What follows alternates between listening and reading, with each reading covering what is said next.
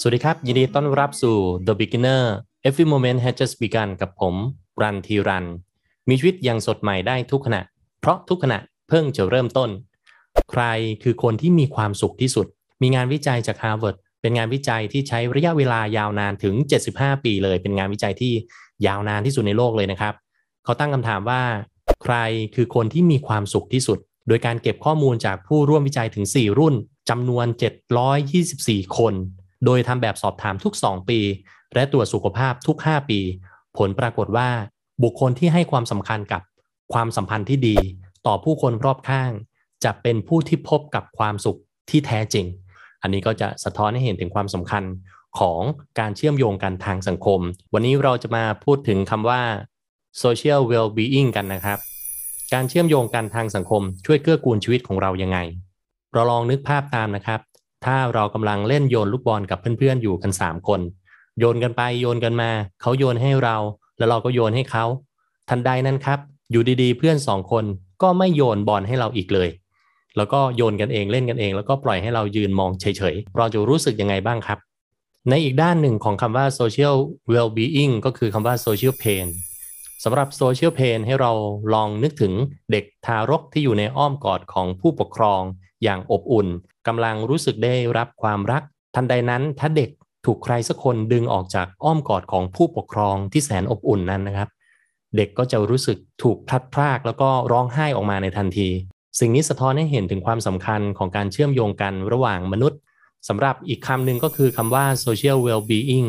คำนี้มีความสำคัญมากครับ การได้เป็นส่วนหนึ่งของกลุ่ม การได้เป็นส่วนหนึ่งของสังคมเนี่ยเป็นความสุขที่เป็นพื้นฐานของชีวิตมนุษย์เลยทีเดียวครับสำหรับ social well-being เนี่ยจะเกิดขึ้นในสังคมที่เกื้อกูล มีการรับฟังส่วน social pain เนี่ยจะเกิดขึ้นในสังคมที่เรียกว่าสังคมแห่งการกลั่นแกล้ง เต็มไปด้วยบทสนทนาที่โอ้อวด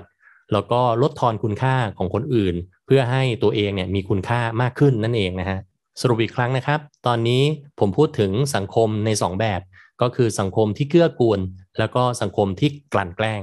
คำว่ากลั่นแกล้งก็มาจากคำว่าบูลลี่นั่นเอง ซึ่งเหตุปัจจัยที่ทำให้ใครสักคนหนึ่งเนี่ยไปบูลลี่คนอื่น นั่นก็เพราะว่าเขาขาดคุณค่าภายในตนเอง แล้วต้องการที่จะให้คนอื่นเห็นคุณค่าของเขา เขาก็เลยไปลดทอนคุณค่าของคนอื่น นั่นเองนะครับ รวมถึงคนที่ต้องการอำนาจ พอบูลลี่คนอื่นแล้วก็จะรู้สึกว่าตัวเองเนี่ย ยิ่งใหญ่กว่ามีอำนาจเหนือกว่า รวมถึงบางครั้งก็เกิดจากความประมาทพลาดพลั้ง ที่อยากจะสร้างเสียงหัวเราะให้เกิดขึ้นบ่อยครั้ง การสร้างมุกตลกก็กลายเป็นว่าไปบูลลี่ คนอื่นได้เช่นเดียวกันครับ นอกจากนั้นยังอาจจะเกิดจากความตั้งใจของการสร้างวัฒนธรรมแห่งความเกลียดชัง เพื่อที่จะให้กลุ่มให้พวกพ้องของตนเองนั้นรักกันมากขึ้น โดยการไปเกลียดชัง กลุ่มอื่นคนอื่นนั่นเองครับสำหรับประเด็นที่มักจะมีการบูลลี่กันทางสังคม ก็ได้แก่ การเหยียดเพศทางเลือก หรือว่า LGBTQ+ การเหยียดทางเชื้อชาติ ศาสนา ความเชื่อ สีผิว เส้นผม รูปร่างหน้าตา แม้กระทั่งท่าทางที่เขาทำสำเนียงที่เขาพูด วิธีการพูดคำพูดของเขา เช่นผู้จาล้อเลียนผู้จาทับถม หรือว่า body shaming เวลาเห็นคนอื่นทำอะไรผิดพลาดก็จะหัวเราะย่อเข้าไปคอมเมนต์เพื่อล้อเลียน หรือว่าการเข้าไปพูดให้ร้ายโดยอีกฝ่ายหนึ่ง ไม่ได้มีโอกาสหรือว่าพื้นที่ที่ปลอดภัยเพียงพอ ที่จะชี้แจงความจริงนั่นเองนะครับ เชื่อว่าเพื่อนๆหลายคนก็คงเห็นถึงปัญหาของการบูลลี่ ในสังคมมานานแล้ว เพียงแต่ว่าก็ไม่สามารถที่จะลุกขึ้นมา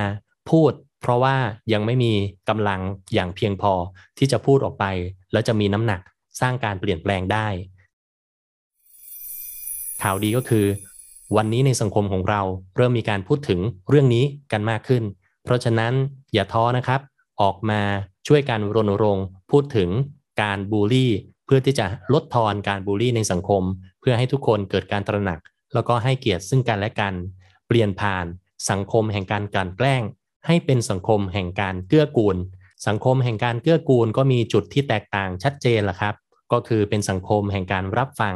ซึ่งต่างจากสังคมแห่งการกลั่นแกล้ง ซึ่งเป็นสังคมแห่งการโอ้อวด ลดคุณค่าคนอื่น แต่สังคมแห่งการเกื้อกูลนั้น จะเป็นสังคมแห่งการรับฟัง แล้วก็เสริมสร้างคุณค่าให้กับคนอื่น เราจะเป็นผู้สร้างสังคมแห่งการเกื้อกูลด้วยตัวเราเอง แล้วก็รวมพลังกับเพื่อนๆ ที่เข้าใจในสิ่งนี้เปลี่ยนผ่านสังคมแห่งการกลั่นแกล้ง สู่สังคมแห่งการเกื้อกูลนะครับต่อไปนะครับก็จะเป็นแนวทางในการเชื่อมโยงกับสังคม หรือว่า social connection เทคนิคที่ 1 ชวนเพื่อนเก่าไปดื่มกาแฟกัน เราอาจจะลองคิดถึงเพื่อนที่เป็นคนที่มีบุคลิก มีท่าทีที่เป็นคนที่รับฟัง เพราะฉะนั้นก็ลองเช็คดูนะครับ ว่าเพื่อนคนไหนเป็นคนที่รับฟังแล้วก็พูดคุยเสริมสร้างคุณค่าให้ต่อกัน ก็อาจจะชวนกันออกมาดื่มกาแฟกันนะครับ นี่ก็เป็นเทคนิคที่1นนะครับ เทคนิคที่ 2 การเรียนรู้สิ่งใหม่ การที่เราเปิดใจนะครับเข้าเรียนรู้สิ่งใหม่ ๆ เราก็จะมีโอกาสพบเจอผู้ที่เรียนรู้ด้วยกัน อาจจะเรียนทักษะทางสังคม เรียนทักษะ soft skill เรียนทักษะการฟัง เรียนทักษะการทำอาหาร เรียนทักษะการถ่ายรูป สิ่งต่างๆ เหล่านี้นะครับก็จะทำให้เราเจอเพื่อนๆที่มีความสนใจในสิ่งเดียวกัน ก็จะทำให้เราสามารถพูดคุยกันได้ง่าย แล้วก็มีโอกาสที่จะส่งเสริมคุณค่าซึ่งกันและกันนั่นเองนะครับ เทคนิคที่ 3 การเล่นกีฬา การเล่นกีฬานะครับ จะทำให้เราได้พบเจอคนที่เล่นกีฬาประเภทเดียวกัน จะมีบทสนทนาที่คล้ายกันใกล้เคียงกัน ไม่ว่าจะเป็นวิธีการซ้อม อุปกรณ์การซ้อม การพัฒนาทางร่างกาย ความสนุกสนานที่ได้รับในแบบเดียวกัน ก็จะทำให้เรามีโอกาสที่จะสร้างสังคมแห่งการเกื้อกูลได้ง่ายนั่นเองครับ เทคนิคที่ 4 การเป็นอาสาสมัคร การเข้าร่วมเป็นอาสาสมัคร หรือว่าเป็นจิตอาสาเนี่ยจะช่วยให้เราได้พบเจอคนที่